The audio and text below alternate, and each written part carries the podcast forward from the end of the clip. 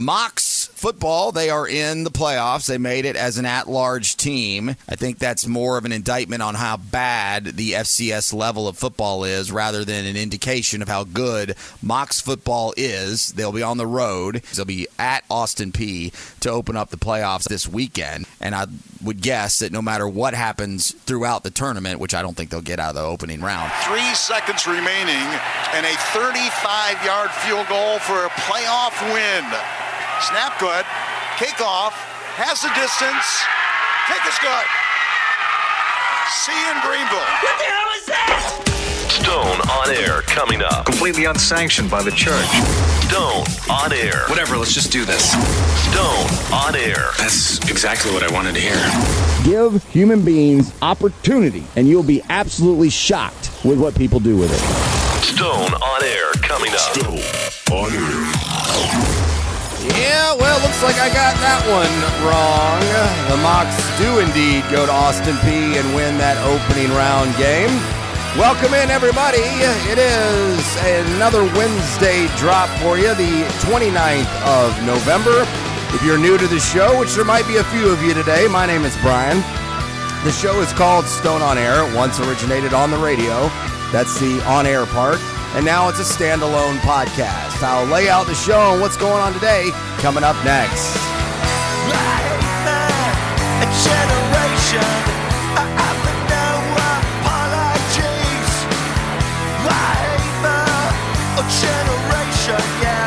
And the most miserable time of the year continues as it is cold for real now. And I know still some people are going to say, it ain't really that cold, Brian. Well, to me, it is. It's awful. And I have been fighting this um, just heavy, heavy, heavy cold. Excuse me, I'm going to sound terrible today, and I apologize for that on the front end. I'm not going to stop every time I have to hack and cough and make noise uh, because then I'll be here all night if I were to do that. Um, but thank you for finding the show, the final one of the year that'll be dropping uh, at least intentionally this way. I will have a few shows for you in December, but there'll be just some kind of rehashing of some things from earlier in the year. If you're here regularly, then you already know that. But I woke up on Thanksgiving morning and I was feeling it the night before, and I thought, oh no, I'm getting sick. It usually happens about this time every year. And I thought, well, that's cool. I'll just get it over with throughout the weekend and it lingered and lingered and i am miserable miserable right now. But um, i am on the back end of it. So we will see how things go for the rest of the year and the winter time. So coming up on today's show i'll give you three segments as per usual the final segment of the show, a another local radio guy has passed away, and it just sucks. This has been happening too often here recently. Um, Boner, Randy Smith is his name from Rock 105. I have one story to tell, and it's not that all good of a story, but it's the only one I got. So I'll tell you that and just talk about my thoughts on Boner over the years here on the air in uh, Chattanooga in the final segment of the show. And in the second segment of the show, the terrible crash and the uh, fatalities of the of the mother and the young boy on Frazier Avenue and the many, many, many people that went to the city council meeting just yesterday, led by a guy who I'd never heard of until just yesterday, named John John, is what he calls himself. John John West, uh, well, Weslowski. I just will refer to him as John John at this point going forward. He has got a lot of social media following. He's very into um, city planning, urban urban planning, and those kinds of things. And his uh, content has been uh, circulating on social quite a bit in the last couple of days. And I have been following along and I tuned into the city council meeting, pulled the audio, and I'll do that in the second segment of the show. So, generally speaking, if you're here for one of those two things, these are 20 minute segments each that can vary a little bit uh, either way. If you want to hear about Boner or Randy Smith, that'll be the last third. The middle third will be this um, what to do with our roads because of the danger that they pose to pedestrians, according to many. and then here on the open. And that's how this show is usually laid out. And if you're looking for a show into the new year, if you happen to be new here, that is about this city, that is done in a concise, quick, and very well thought out manner, that celebrates the good, points out the bad in a constructive criticism type of way, and just downright gets pissed off at the ugly, well, this is the podcast for you in 2024. Thousands in the city of Chattanooga are already aware of this, and if you're new to it, happy to have you on board. So I was wrong about the Mocs going at, to Austin Peay and winning. I thought they wouldn't, and they did. Well, another cool sports note here is that Baylor and McCallie are playing the Blue Cross Blue Shield Bowl. Isn't that what it's called? The Finley Stadium uh, high school championship game on Thursday. And I wanted to go, and I don't really want to buy a ticket. So I went to TSSAA.org or edu or whatever it is and filled out a credential request. And I got a response back quickly. It says, Mr. Stone, we received your request. Based on a look at your podcast, I don't believe it falls within the parameters of our media regulations, which state the following. And then it's a long list here. I'm not going to go through all of it, but all the typical stuff here. Content on the site is original, objective, news gathering in nature. Da, da, da. If it were a podcast that regularly followed high school sports or one of the teams involved, we would consider the request. Unfortunately, we will not be able to based on the inf- information mentioned above. Matthew Gillespie, Assistant Executive Director, TSSAA. I responded, Thank you for your response, Matthew. I am a 20 year Chattanooga radio vet and eight years of a weekly podcast that covers all things in this town from regional development, sports, music, local politics, etc. I've been covering events specifically at Finley Stadium since the turn of the century the FCS Football Championship, the United States Women National Team, Mocs Football, the Chattanooga Football Club, Kane Brown, etc. The people who listen to my show and follow my socials are interested in the local big event, which I generally always attend and document with anecdotes and stories. Baylor McCallie at Finley is the exact kind of thing I cover and spread to a wide audience. You'll credential countless papers, TV, and traditional media that have no relevant viewership and will drink coffee and talk shop for three hours. Old media habits and credentialing die hard, I guess. Thanks for the consideration, and I would implore your organization to consider new media more in the future. And then I gave them links to all my socials and said, Thank you again, Brian from Stone on Air. So I will not be in the press box for the Blue Cross Blue Shield Bowl, but I may, maybe we'll go. We'll see. I don't know. Kind of depends on uh, if I stay sick for the rest of my life, because that's what it feels like is uh, happening right about now. Uh, a quick apology to the regulars. I two weeks ago I teased out a full week, which is a bad idea. First of all, a week long tease is not necessarily the most efficient way to keep uh, listeners' attention.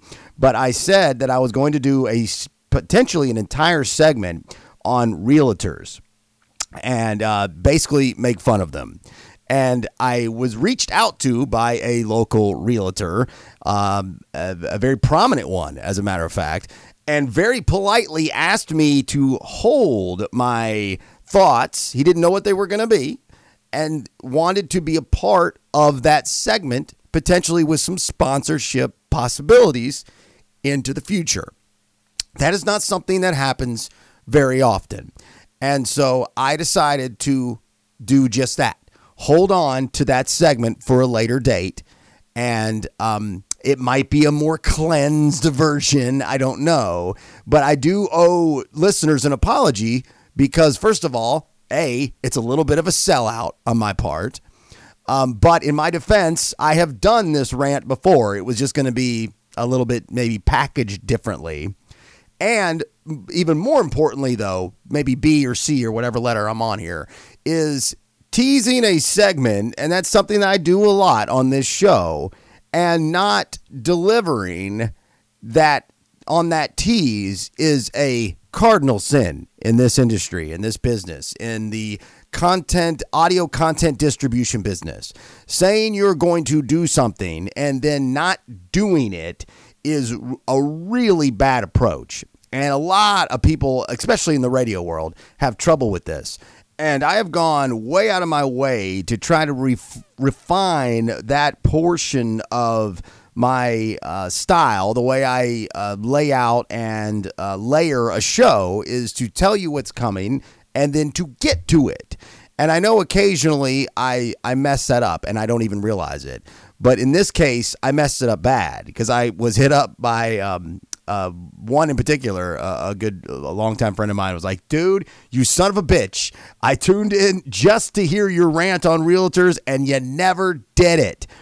And I meant to say right off the top, right from the jump of the next episode, that I'm sorry about not being able to to uh, fulfill that tease, and I never even mentioned it. So it's been two full weeks, and 95% of anybody listening didn't think another thing about it, but one at least did. And I also just know that that's bad form, and that is my bad, absolutely. But that will be coming soon enough. Um, it was going to be pretty good, though. It was going to be pretty good. The the the wannabe realtors out there and the copy paste movement of Facebook. Oh God. Uh, this show is dropping on the 29th on a Wednesday because I'll be at the Barrel House Ballroom tonight to see Kevin Kinney. So if you are out and about and happen to be at uh, the show tonight, come say hello.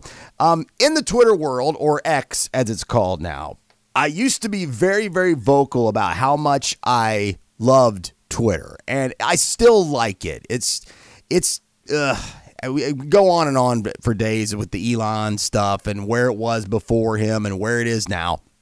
That's not what this is about. I still think it's the best place for immediate information. But it is very, very difficult to get any traction. And for me, this came out of nowhere, and I just thought it was great. And it means absolutely nothing. But I posted uh, just a clip of the show about Alice's restaurant, Arlo Guthrie, and uh, right at Thanksgiving. And for some reason, it took off. Now, by no means would it be on anybody's definition of viral, but for anything I do on Twitter, it was some of the biggest numbers I've ever seen. And this was the tweet I put out the next day. I know it doesn't mean a damn thing, but my Arlo Guthrie Alice's restaurant tweet got 14 retweets, 69 likes, and 16,000 views in 24 hours. I've tweeted 20,000 times in 15 years. I've never seen anything like it. Hashtag Thanksgiving. And that is absolutely true. I have tweeted over 20,000 times in, uh, in 15 years, and I've never had that much interaction. I don't think ever. Now, maybe once or twice I have and I'm forgetting about it, but there is something pretty neat, pretty almost special about getting traction on X on Twitter, and it just rarely ever happens. So um, while I certainly don't care about those kinds of things now, like I did a decade ago, I still was happy to see that. I talk the regional music festivals a lot on this show, and the Shaky Knees Music Festival in Central Park in Atlanta in May, the 3rd through the 5th of next year. Well, they dropped their lineup. If it comes out this early every year, I just forgot. I would would have guessed it would have been more towards the end of December, but it's another doozy. It's always it is it is remarkable how this festival is always geared towards the middle-aged white guy and they can also throw in a whole bunch of stuff that the younger people like as well. Noah Kahan, Arcade Fire, Young the Giant, Weezer, Queens of the Stone Age, The Offspring, Foo Fighters, Portugal the Man. I'm just bouncing around on the list right now. Dinosaur Jr., a blast from the past. Speaking of blast from the past, Sunny Day Real Estate, uh, Matt and Kim, The Struts, The Revivalist, Switchfoot, it is uh, it is it's a pretty good looking fast. Tickets start at three hundred and ten dollars for the entire weekend. I don't know how far up that is from last year. My guess is it's up considerably. A couple band names I thought were worth picking uh, pointing out here. Winona Fighter, never heard of that band before, but I like the name. And then a band called Pigs, except it's one, two, three, four, five, six, seven. Seven times. The name of the band is Pigs, Pigs, Pigs, Pigs, Pigs, Pigs, Pigs. So shaky knees in May if you need it. So, as I am running out of voice and time here in the open segment, oh, and authentic is the word of the year. Authentic is the word of the year, uh, in case you were curious about that. I was going to spend a few minutes on this, but I just don't really feel like it. Many other words that came in um, as, uh, uh, I guess, nominations for word of the year deep fake, uh, dystopian, uh, dead name, doppelganger, implode. Uh, a lot of these were popular words for certain reasons over the course of the year, but for some reason, everything's been fake for a long time. Authentic is the uh, Webster's Dictionary word of the year. So I usually give you some pieces of audio here just to um, chit chat about and have a little bit of fun with on the back end of the open segment. And this go round, I just grabbed the last couple things I had left over that I haven't gotten to yet, and I only have two things for you. Well, really, technically, I guess it's three. We'll start here with today's realest thing. I thought this was fabulous. Um, Uh, some from some podcasts, they're talking about how most of us dummies make fun of the Jeopardy people, the, the contestants, when they do poorly at a sports question or or some kind of question that's not like a book smart kind of thing, and how stupid that really makes us look. It's today's realest thing. There's nothing more depressing than watching three nerds on Jeopardy get a sports category. Oh, it's the best. Or a video game category, or yeah, something that's not like book smart. Yeah. That is very funny that the the dumb jocks of the world see the nerds get the sports questions wrong, and then they clip it and put it on Twitter. And they're like, "Look at these fucking idiots that just like rip through Russian literature categories." you know, yeah. world history they rip through. Oh, I'll take thermodynamics for 800, Alex. This dumb doesn't even know who Reggie White is. Oh my god! Oh my god! Oh my uh, god! You're right. You're right. They're absolutely the smartest of the smart. the smartest people we And then they're the all-time leading rebounder in the NBA. Uh, uh, uh, Michael Jordan, you stupid idiot! it's so true. We all do it every time. I know I do. If there's one of the dumb categories, I'm putting in air quotes, that I know like two thirds or three quarters of all the answers. Ah, look how stupid they are. Uh, no, dude. No, no, no. You're you're the dumb one. And when I say you, I mean me. This is one that I saved in my Instagram Reels of all places as I was digging through that today.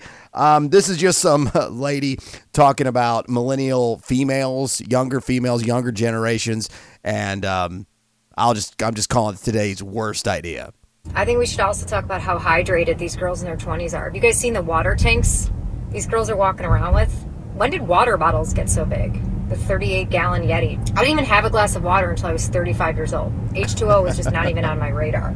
We drank fountain Diet Coke and we smoked cigarettes, which is also frowned upon. They do not like the smell of smoke. They get upset because the woman in our payroll department, her name's Diane. She's in her 60s. She's been in corporate America for 40 years. She's earned her keep.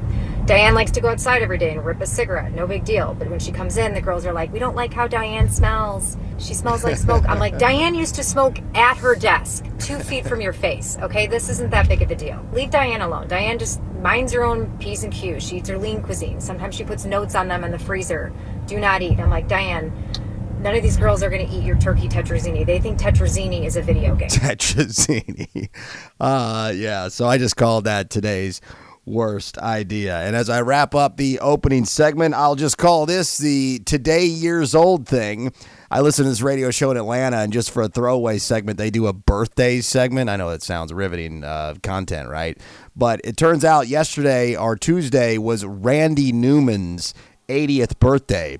And I had no idea that not only was this not a Three Dog Night song to begin with, it was a guy named Eric Burdon uh, from 1966 that also Randy Newman wrote this song. Mama told me not to come, that later became uh, popular from uh, Three Dog Night in 1970, and then also I guess you could call today year today years old when I found out that Tom Jones also recorded this in the year 2000, and it went to number four on the UK singles charts. There's a bunch of useless ass information that is all on my today years old thing. I guess is what I'll call it.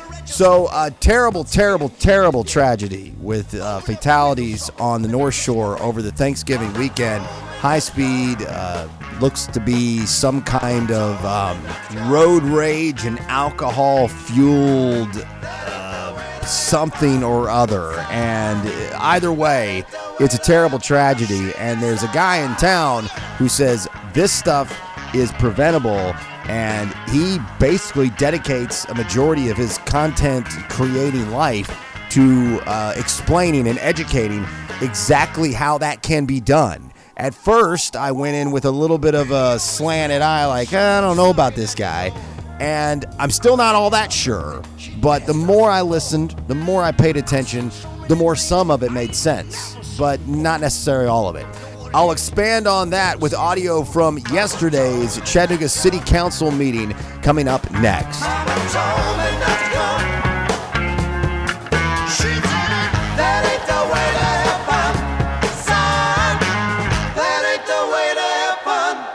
More of Stone on Air coming up. I'll go ahead and make sure you get another copy of that memo. At StoneOnAir.com. In addition, I hold quarterly District 2 neighborhood network meetings where I invite the entirety of District 2 and anyone else who wants to come. Many people from District 1 participate as well. And our most recent meeting on November 9th was with Plan Chattanooga, where we had a robust conversation about traffic safety across the district. So when the Berke administration was bringing forth the uh, proposal, it was on the heels of a change to Market Street, North Market Street. And um, I will say, and I have said before, the easiest way to divide a room in half, maybe not this room, but most rooms in Chattanooga, is to ask about multimodal and or bike lanes. It's fascinating. As a politician, where I go and I knock on people's doors and talk to them, people love them, people hate them. And at that point in time, I think the fear over changing our street pattern won the day.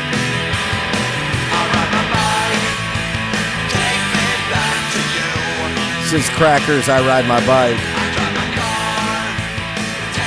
That was Chattanooga City Council Vice Chair Jenny Hill of North Chattanooga. She represents District 2, which is the North Shore, as it's called now.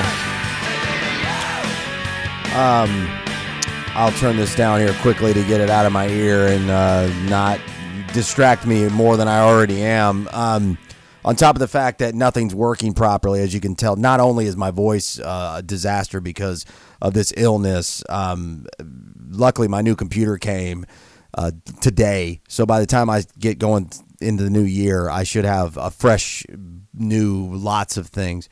Um, but I also, as I was checking my phone just to see the time and and and switching from one segment to the next, I got a text that a friend of mine, Dave Webb, that many, many people in this town might know more as Tone Harm, has passed away.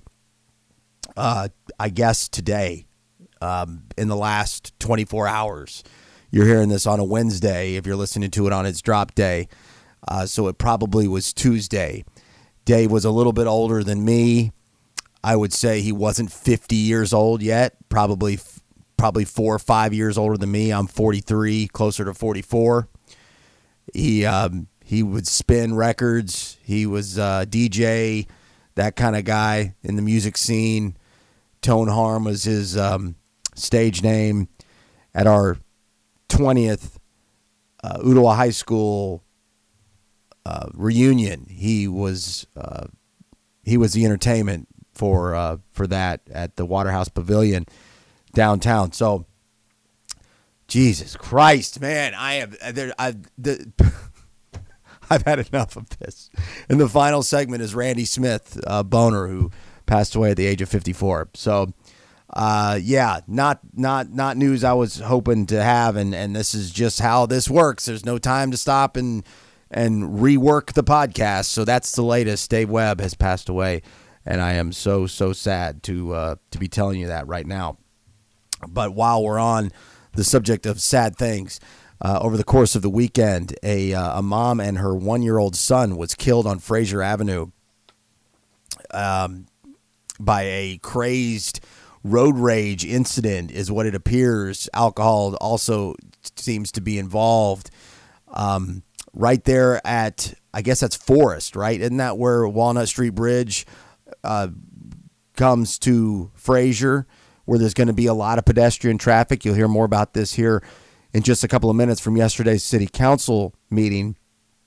Um, but you know, you've seen it. You've been around there. You've walked around there. You've driven through there uh, countless amounts of times, and um, and that happened over the weekend. Oh, I actually did have to stop the podcast there for a minute between coughing, sneezing, and just trying to get myself together. But from the Chattanooga Times Free Press, it says spike in deaths. Paso Rodriguez and her son make 17 pedestrians who have been this year in Chattanooga, according to statistics from the police department, who have been. I'm wondering if the editor missed the word killed there. It's uh, worded weird, but I think that's what they're trying to say. 17 have been killed this year. That's nearly triple the pedestrian deaths reported last year at this time. Six pedestrians were killed in Chattanooga as of November 22. So yeah, if you're doing the math, uh, take six times three, and yeah, you're in the neighborhood of 17. So from that same piece, uh, David Smotherman, a friend of mine, uh, owner of the Winder Binder bookstore on Frazier, saw footage from a camera pointed at the scene of the crash. It's just about three or four uh, doors down on the other side of the street is his uh, bookstore. Showed two cars speeding down the street towards Veterans Bridge. Smotherman estimated the vehicles were going between 40 and 50 miles per hour. Neither car seemed to be letting the other merge into its lane, according to David. Uh, John John Weslowski, again, I'll just call him John John from this point forward, a pedestrian advocate who is associated with the Chattanooga Urbanist Society, a local group that calls for more equitable urban design, said in a phone interview that Frazier Avenue should be redesigned for one lane of traffic each way. Quote, even if it was a drunk driver, even if it was a road rage incident, if there was just a lane in each direction, they would have been more likely to have hit a car before they were able to ever pick up any speed. What we should be focusing on here is it's okay for cars to go to body shops. It's not okay to send babies in body bags. And uh, John John's socials have been um, circulating uh, a lot this week. He's got a uh, pretty heavily uh, trafficked TikTok page, uh, nearly 7,000 followers or, or friends or whatever they're called on, on Instagram. Pretty much shares the same content on all the platforms. And they're done they're done pretty well. And I was going to play a couple of them, but they really uh, need the the the video that goes along with it. And a lot of it's kind of convoluted, and and, and at first, or maybe after a few just glim- glances at it, it's just kind of like, all right, you know, eye rolling kind of stuff.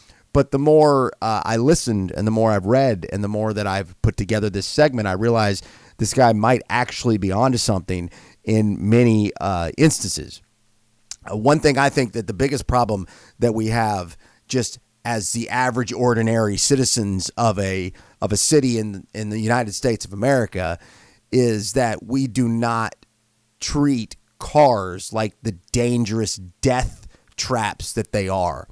Um, this is not just me getting old. I've been this way for a long time. I drive very slowly. I am terrified of the roads. I don't trust people, and I certainly don't trust them behind the wheel of a car there's so many accidents, there's so many deaths on the road, there's so many um, terrible things that are out of your control when you operate a vehicle. And I I hate situations where I lose control. Anything in my life, if my the more my control slips away from me, the more um, agitated or scared or concerned or what, whatever the situation warrants, the more that becomes of me, especially my high anxiety, my late onset adult anxiety life.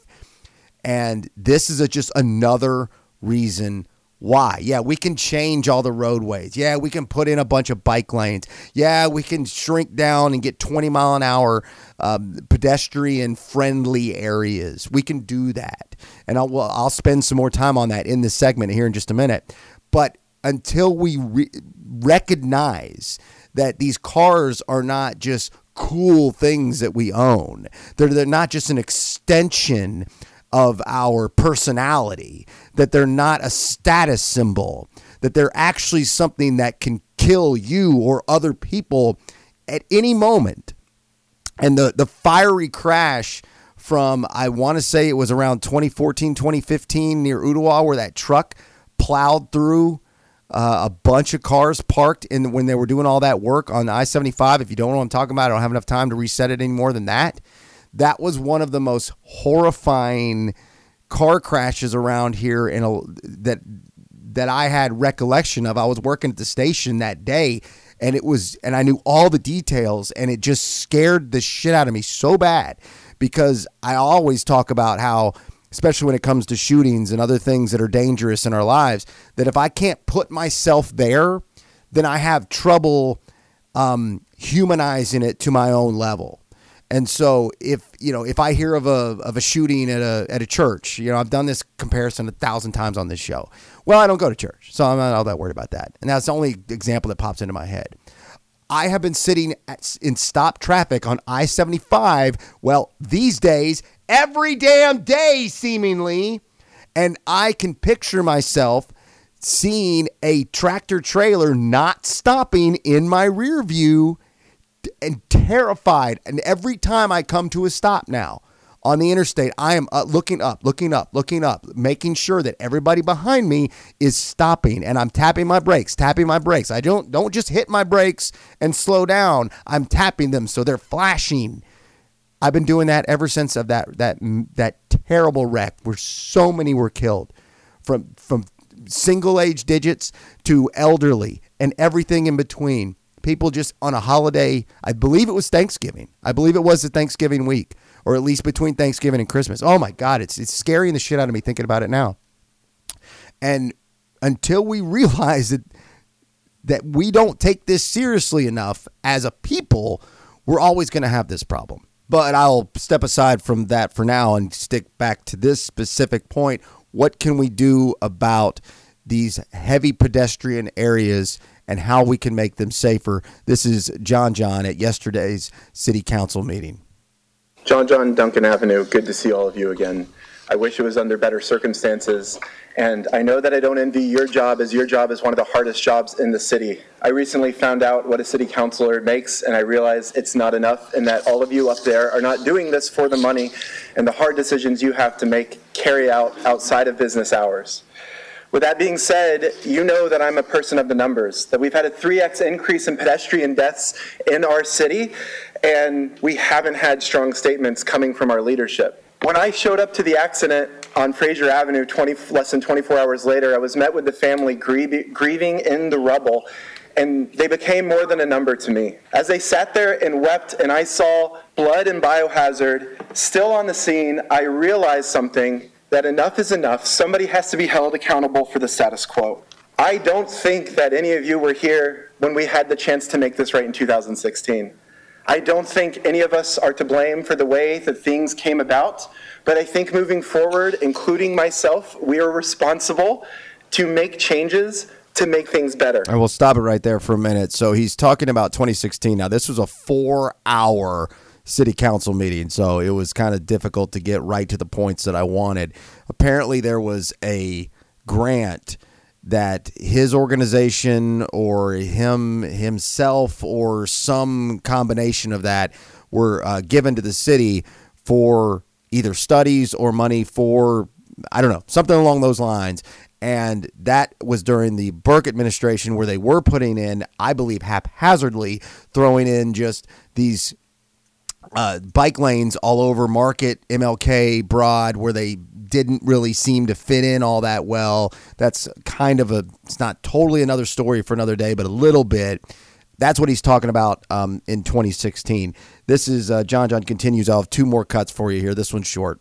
You can see I brought a few friends with me this afternoon. A lot of people I don't know, a lot of people I've never met, but I had over 250 DMs, and a lot of those people can't come today because of the tricky timing of the new meeting. And a lot of these people have been here for two hours. What we know is that Frazier Avenue is dangerous and it's death wish, and it wasn't a matter of if, it was a matter of when. That building has been hit eight times in 23 years. There are stories in this room tonight of people who've been hit on that street, people who drive two blocks to get a taco because they don't feel safe in that area, and that's the crown jewel of our city. The Walnut Street Bridge dumping pedestrians onto that meat grinder. I it really is uh, it's so true that that is right there the getting off point if you will from the Walnut Street Bridge and especially on the weekend that's going to be a very heavy foot traffic area and that's what we want right? I mean that's what we want in that area. And when I first started watching a lot of John Johns I feel kind of silly just calling him that but that's what he calls himself um, his videos they're I mean I hate to say it this way, but it's kind of dorky a lot of it, and it's uh, I don't know. I, I was dismissive of it at first, and I was really I don't want to say turned off, but I was I, I was kind of muting his message a little bit. But listening to him at the uh, at the city council, and then the several people that came up and talked after him. I did, you know, I did. I'd been here for the rest of my life trying to get all this audio for you. I only wanted to go with his. The more I listened to them just talk and not try to be uh, entertainer, performative, because that's what social media is. It's performative, and and that's fine. I'm not mad about that. But once I heard the actual conversation, then I started to understand it a little bit more. This is the final one. Um, really, there are immediate things according to John John, he believes there are things that can be done right now. Because that's what I was saying to myself and thinking was, well, what do you want them to do? Destroy the road, rip it all up, and tear it, have it fixed by Christmas? Well, no, but he does think there are immediate things that can be done now to uh, to make the road safer immediately. The problem is, Frazier Avenue is dangerous, and the narrative is that this is a freak accident. A freak accident that actually can be prevented with real street design. We can narrow this lane, and we can do it tactically right now. And I propose that we do that. Putting out cones, we own the street as a city. We can take out two lanes for the holiday season. We can measure traffic.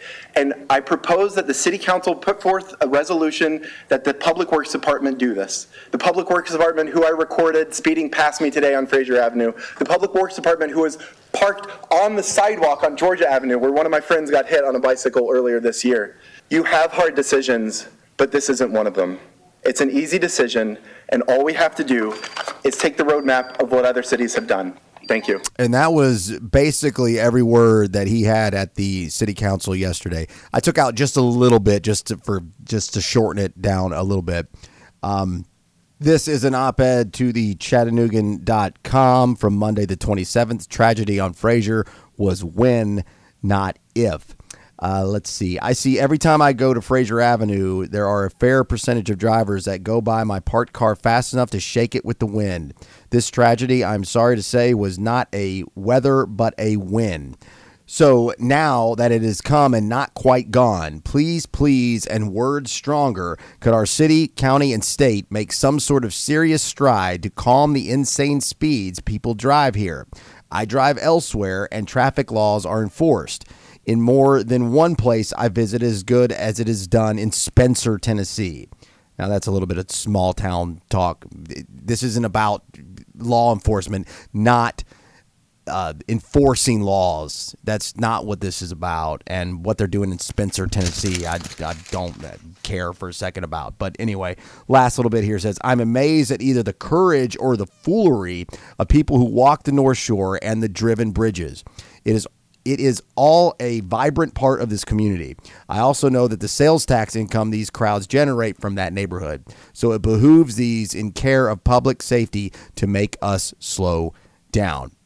I walked across the Veterans Bridge. I parked uh, on the other side for Moon River and I didn't feel like it was dangerous, but uh, that does move pretty fast across Vets Bridge.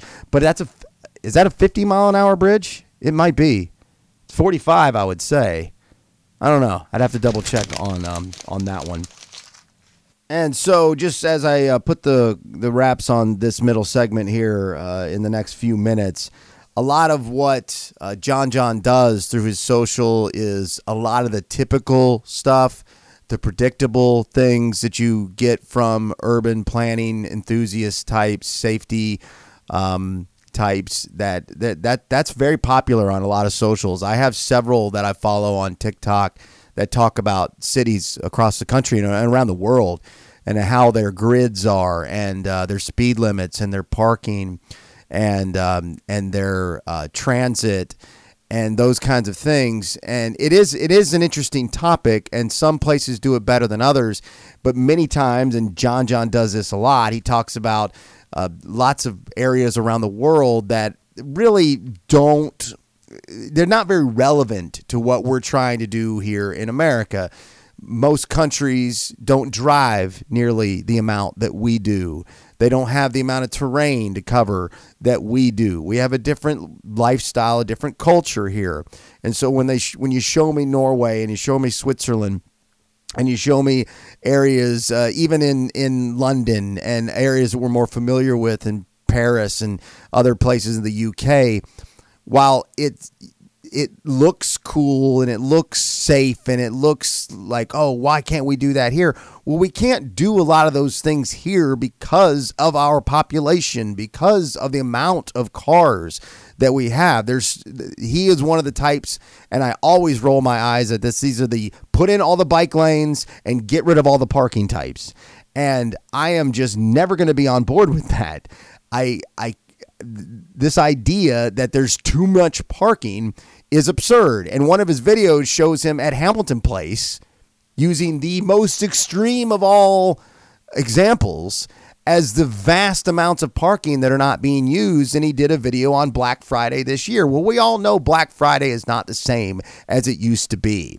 And he went to areas around Hamilton Place Mall that had empty parking lots and then did all the math and showed and did all these numbers. And to me, that's just a bunch of junk data that doesn't really mean anything and uh, and this idea we want to build a new stadium downtown for the lookouts but uh, not i mean people literally don't want there to be parking. They want there to be public transportation. Listen us here in america we love our cars. When i say we i'm not counting me. I hate mine. But you know what i'm saying? It's we are a car culture. And he it's so it's not that he's wrong or that he's completely correct in everything either, but he certainly is onto something, especially in a place like the North Shore and Frazier right there where we really really do want a lot of pedestrian traffic.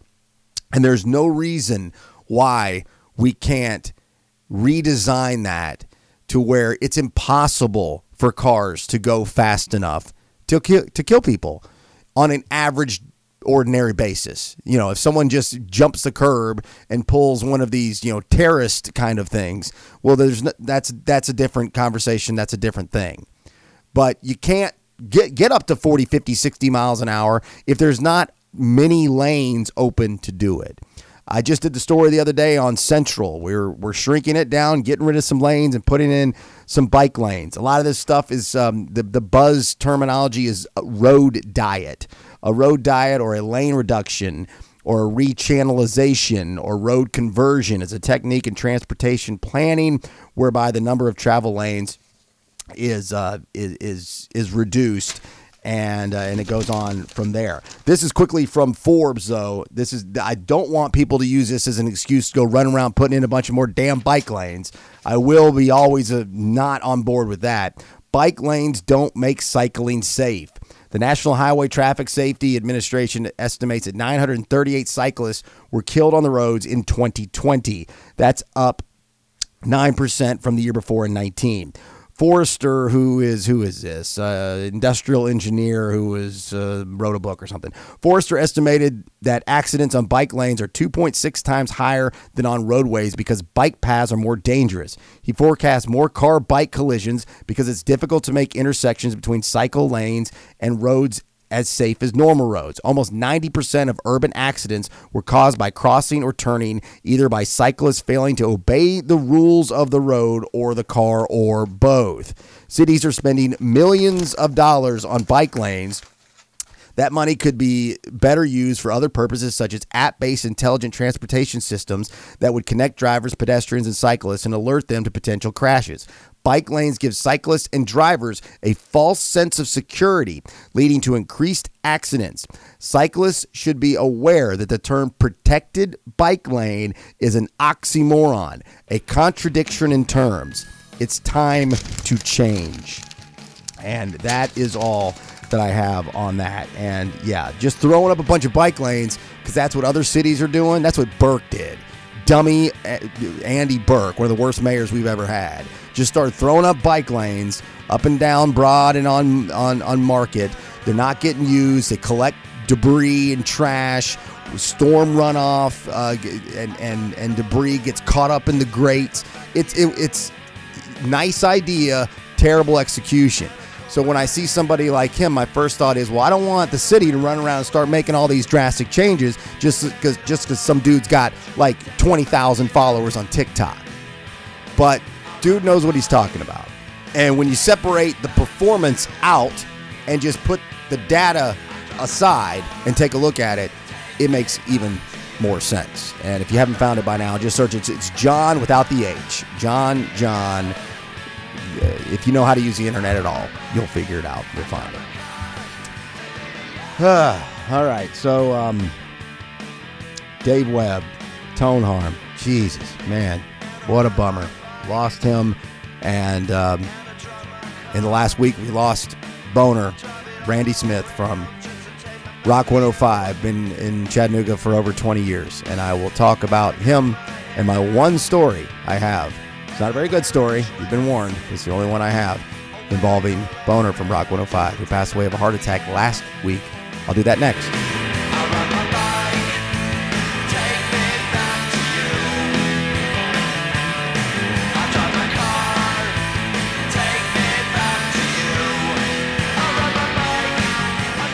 Back to more Stone on Air. That's exactly what I wanted to hear. StoneOnAir.com. I got here in July of 2001, so the station was basically two years old when I got here.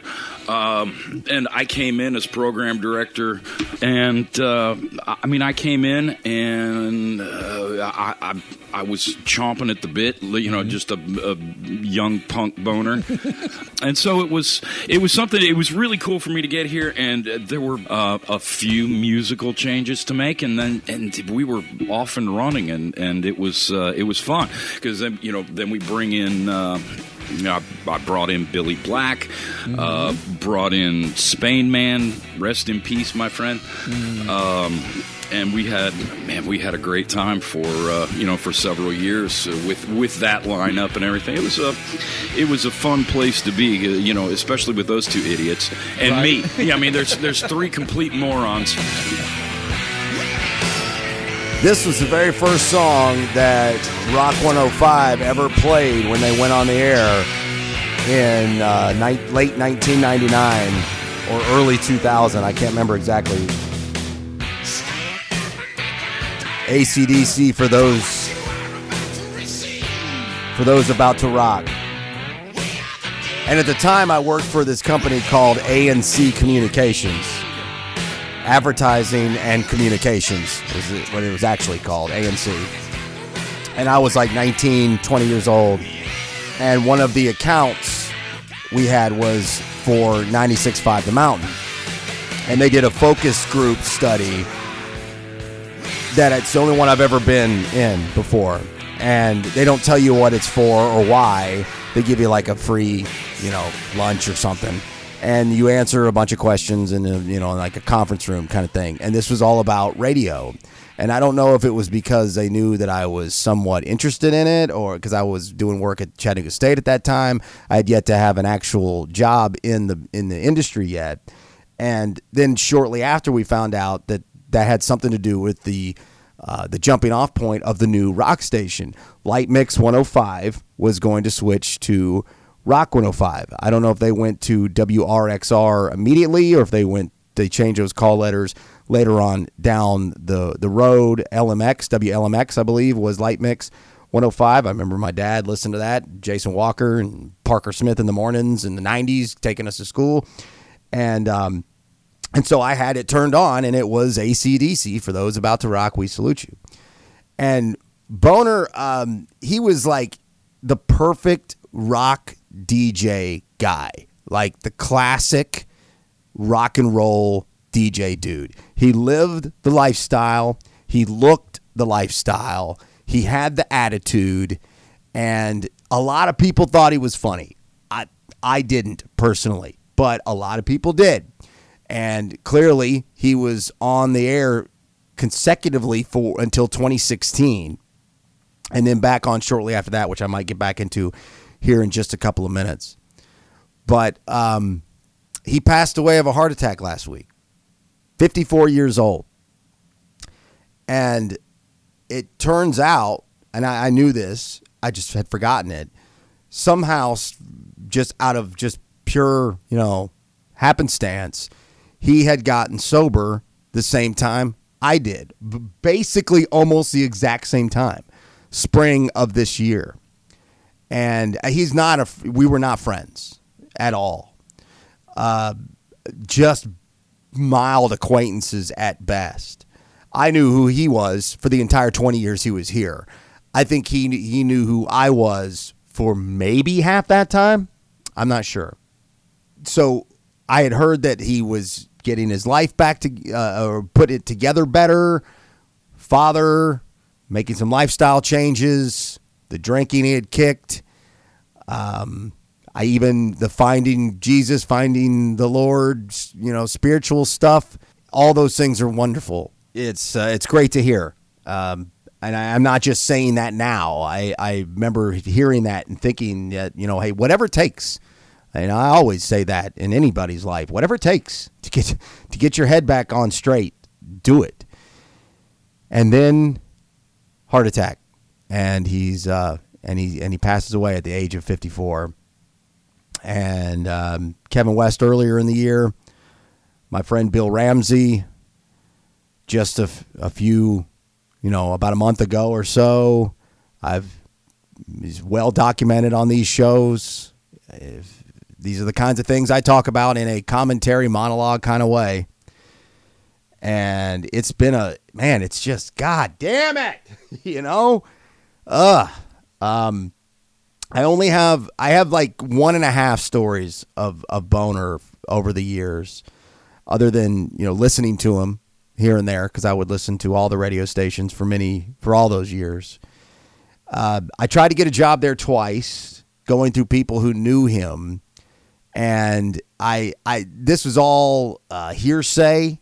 I, so it wasn't like words he said to me, but just he was not impressed by my presentation and by the way that I um, I, I, I don't know I don't know, but that that's how it got back to me. So of course I was like, well, screw that guy. Uh, it wasn't ever probably going to be a very good fit. It's it's the only company I haven't worked for in this town, and uh, I can't imagine that there would ever be a reason why I would want to now. I not not can't imagine. I know I wouldn't uh, want to work there now. There's just there's no work left. But in 2007, I went to get my hair cut by Letitia Wolf, Dead Dead lead singer, um, musician from town. I've known her my whole life. She's my high school sweetheart. Uh, if you're here regularly, you know. And in 2007, we would have been not a part of each other's lives with any regularity or really even at hardly at all for about a full seven years at that point, six or seven years. So I had moved on in my life from her, and she had certainly moved on from me. She did it immediately. Took me a little while longer. But we stayed friends early on. I knew that was going to be good for me. I know when to keep a good relationship uh, or close by. And then it turns out she's one of my dearest, oldest, greatest friends of all time. Um, but so I, she was cutting my hair, and I was like, "Oh, hey, I got an extra for Bonnaroo if you want to go. I'm leaving literally like in a few hours." And she's the type that will drop everything for you know something. No, no questions asked. Like there was the fact that she said, "Yeah, sure, let's go," like didn't surprise me at all. That's why I brought it up. And so when I, I mentioned that she was not really a part of my life, didn't mean I wasn't still like, oh, you know, maybe, you know, who knows? Never can be too sure of anything. And at that time, the uh, lead singer of Mighty Sideshow, I believe his name is Alan, him and Boner were good friends. And Boner was kind of like their manager, the Mighty Sideshow's band's manager. And at that time, they were making a lot of music and playing a lot of shows, and they were one of the more popular bands in town. Very, very heavy rock band. And I knew that Letitia had a thing for him, and I didn't like it. Now, it didn't bother me all that much. Emotionally, I wasn't drug into it all that much, but I didn't like it. And so we get up to the farm and we park out in the GA like we normally would. Things were completely different back then. And we go to meet Alan and Boner at their RV in the camp in the campground. And I'm just kind of tagging along, you know, still kind of you know, I'm not really sure. Just like every Bonnaroo, I'm just tagging along. I'm just I'm just floating. And we go hang out with Boner and Allen, and Billy Black might have been there too. I was around Billy here and there uh, as well, but I, I I know for sure Allen and Boner was there. And I'm 27 years old. He's 50. He was 54, so that means he would have been, you know, pushing uh, 40 at that time, or right at 40. And, you know, I'm just, I think I'm hot shit. And Tish thinks she's, you know, the best thing going. And Boner clearly thinks he's the greatest thing going. And Alan from Sideshow. I mean, we got a, a, an RV full of ego freaking maniacs. And, uh, and, and a pretty girl that is, you know, was interested in one guy once upon a time, now interested in the other. So the dynamics here were not real good for me. And but you know now I'm like, well now I just want to see where this is all going. And so we're sitting around talking and everybody's talking up a big game. I'm doing the same thing. And every chance Boner gets to make me look stupid when industry talk comes up, when shop talk comes up, which is basically the whole time, he takes that opportunity and he does it. Cuz he's management, he's been management and much higher on the rungs of power of of ladders in the media industry way more than I. I'd only been in the business for about 5 years at that time. He had been in the business for probably 15 years at that time. And so I was I, I don't remember it well enough to to regurgitate it to you well right now, but I was trying to like hold my own and this dude could smell weakness.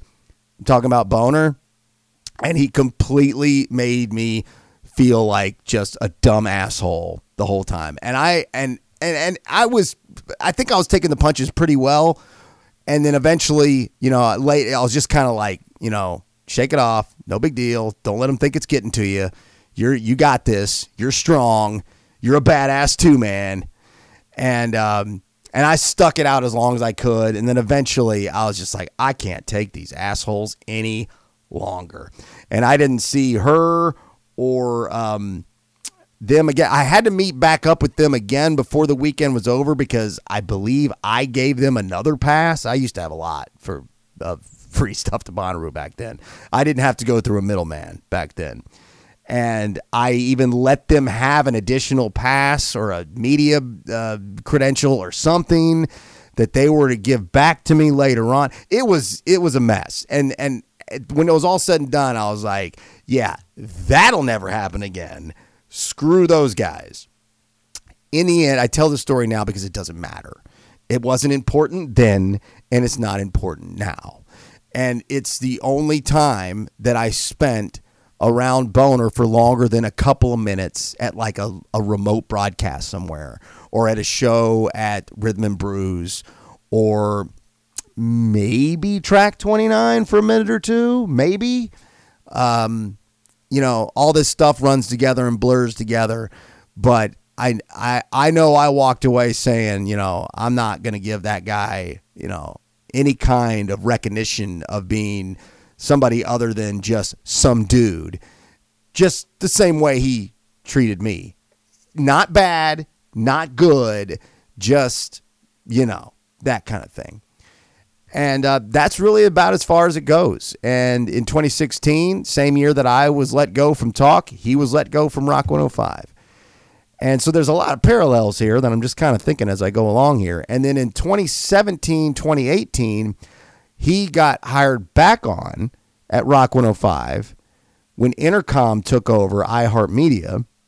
And I went to work for Alt 98.7, and we were both doing afternoons. And so for about two years, year and a half, two years, I did afternoons on Alt 98.7, 3 to 7, and he did afternoons on Rock 105. And I remember thinking, I want to kick this guy's ass. You know, like I'm going to, you know, more people are going to listen to me than they are him. I'm damn determined to do it. Now, different formats, different uh, audiences, different world, um, both stations going out of business as we spoke. I was let go from there as a COVID cut in 2020.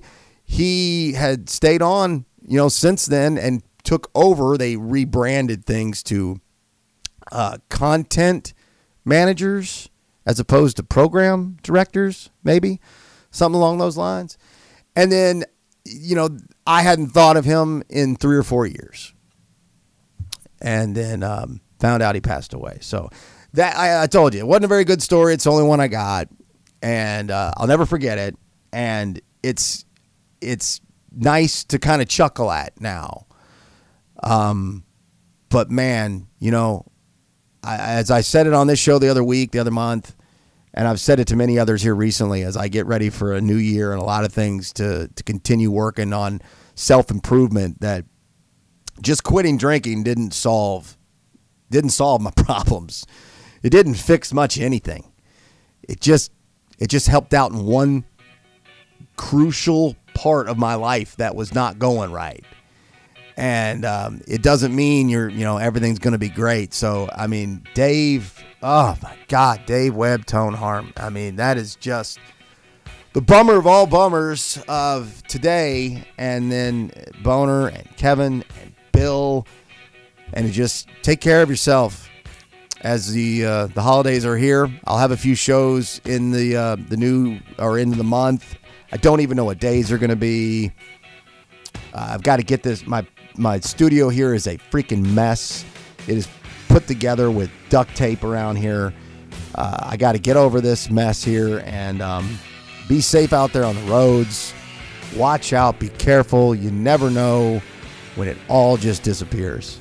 Right? I mean, I'm. This sucks to be so sappy on the way out here, but that's what I'm doing. So. Um, yeah, that's it. Hey, I love you to death so much for listening. If you are new here, thank you also every Wednesday in the new year. And um, we'll see where things go. Hopefully 2024 is a great year for everybody. Uh, again, I will have some things into the into December, but I'm not sure when or where. This will be the final dedicated hour long specific show of the year unless something, you know, I don't know. Who knows? Who, who the hell knows? Who knows? So, uh, either way, it's one of my favorite things in the world. Not one of, it is my favorite thing to do. Is it talking to this microphone and put out content for people to listen to, and it thrills me beyond belief that you listen to it. So, happy holidays to you, and um, we'll talk again very soon. Like and share and rate and review and all those things they say to tell everybody to do. If you get around to it, great. If you had a podcast, I likely wouldn't like, rate, or review yours. So if you don't do it to mine, I wouldn't blame you. Uh, talk again very soon, all right? See ya. Bye.